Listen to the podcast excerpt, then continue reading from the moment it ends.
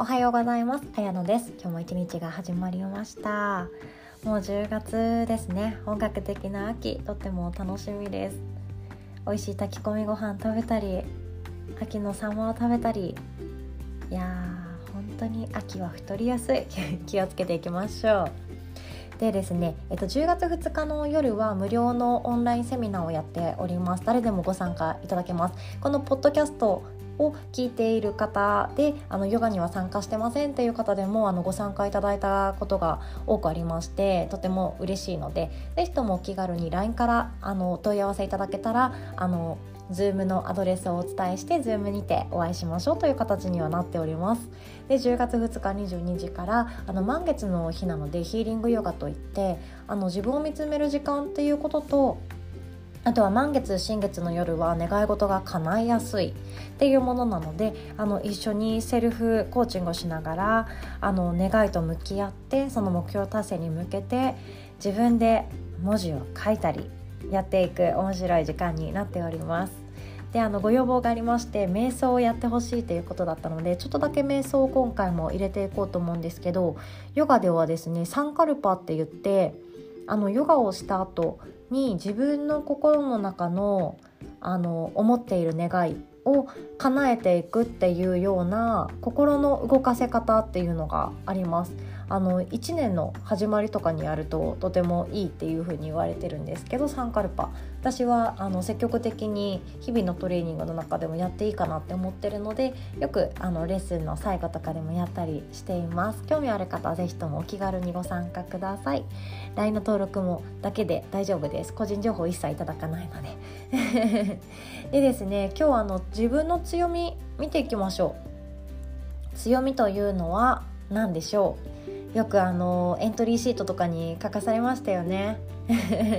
自己 PR みたいなところから始まって持っている資格とか自分の強みは何ですかって言われたり自分という人間はどういう人ですかって聞かれたりそういうのってその大きな自分の人生が変わっていく時に一番自分を見つめてきたものだと思うんですけど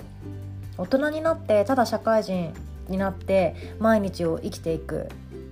ような世の中だとそこまで多分自分の強みってあの考える時間がないと思うんですよね。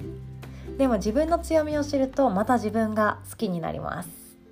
であのその強みの見つけ方っていうのが何かというとちょっとこれは比べちゃうんですが人とは違う部分っていうのが一番分かりやすい見つけ方かなと思います。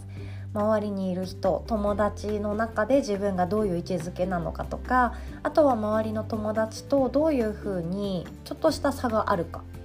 そこが全て強みになります。私はですねちっちゃい頃から落ち着きがないんですよ。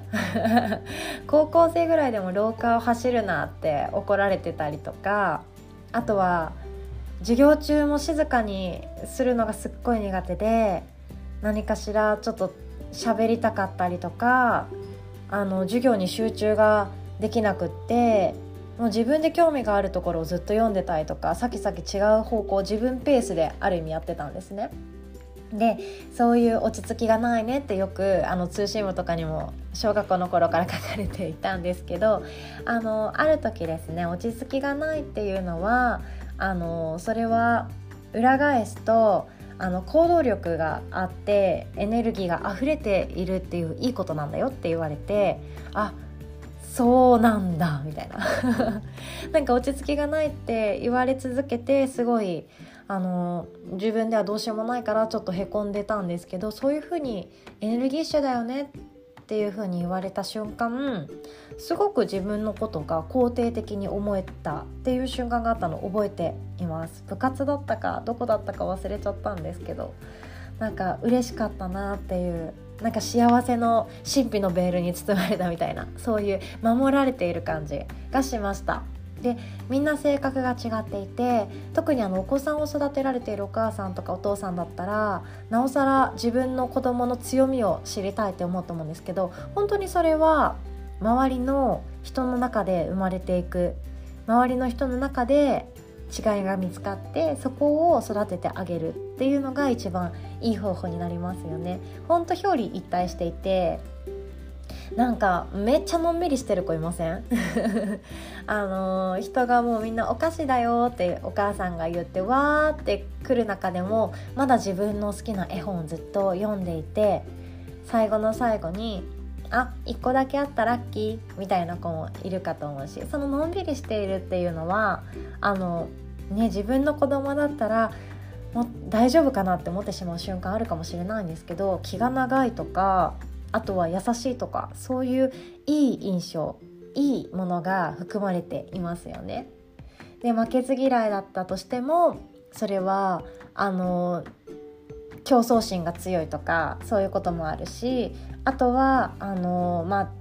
強い意志が強いっていう頑固な感じだと自分を持っている自分の意志がちゃんと分かっているとかそういう自分の強みを知るきっかけになっていきますなんかうちの娘もですねこれじゃなきゃダメだっていうことがよくありますね子供さん育てられてる方結構ありません？なんか同じどの靴履いても今日は晴れだからいいんだよって思ってもこの靴じゃなきゃダメだとかあとはスーパー行ってもこのカートじゃなきゃダメだとか 同じラムネなのにこのパッケージじゃなきゃダメだみたいな。でそれじゃ意思通らなかった時はもうこの世の終わりのように泣きじゃくるみたいな瞬間がね12歳だと特にあったかと思うんですけどそれって本当にその子のいいところでもあるんですよね。そうやって自分の意思を理解していて負けたくない。自分の意思を負けたくない。曲げたくない。そしてあのー、どうしても理解をしてほしいっていう気持ちがとても強い状態。だからあの私も本当泣かないでよとかもこんなことで泣かないでよって本当呆れたことあるんですけどそれをぐっと我慢してそうだねそうだねっていう風に聞いてあげるっていうだけであの大人になったらその負けず嫌いって結構大事だと思いませんか？なんかもうもちろんそのみんなと協調するっていうのができた前提なんですけどプロジェクトを引っ張っていったりリーダーになる。例えばサッカーのチームのリーダーになったらリーダーを任されている人がもう今日は負けるかもしれないけどその時はその時だよねっていうよりかはもう絶対勝とうみたいな。絶対俺らの力を見せようみたいな。人の方がみんなついていきたくなる。そういうリーダーの素質が持っている場合もあるんですよね。なので今度は子供だけじゃなくて自分のことも見ていきましょう。周りの人とどういうところに違いがあるか。ちょっとした毎日の日常で潜んでいると思います。今日聞いてくださってる方はちょっと隙間時間があれば見直してくださいね。見返したり探してみてください。私はですね誘われたあのー、個人的なご飯は休養ない限り全部行くっていう風に 決めてるのであのちょっとそれは自分のいいところなのかなとかあ違うかな 思ってたりもするんですけどあのあとはなんだろう初対面の人でもあの無音がなく喋れる。それが私の強みです。でもそれはですね人に言われて違いに気づけた。ようなことなのでやっぱりいろんな人とのおしゃべりってとても大事ですね。いや最近はですねほんと喋る人が少なくってオンラインのレッスンだけだしあのこっちでも本当に幼稚園の関係の人たちだけであとは、まあ、スーパーで出会うあのレジのおばちゃんとちょっと喋るみたいなそんな毎日なのでもっとおしゃべりしたいなと思ってるんですけどなのであのお子さん特にちっちゃい頃っていうのはそのグループでの習い事ってとても大事なんですよね。大人もそうじゃないですか。あの大人も他人から言われて自分のいいところに気づけるし子供自身も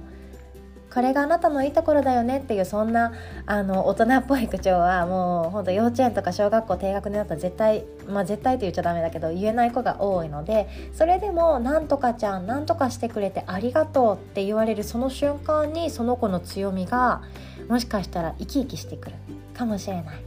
なので集団の中で何かをするっていうのはとてもいいことなんですよね。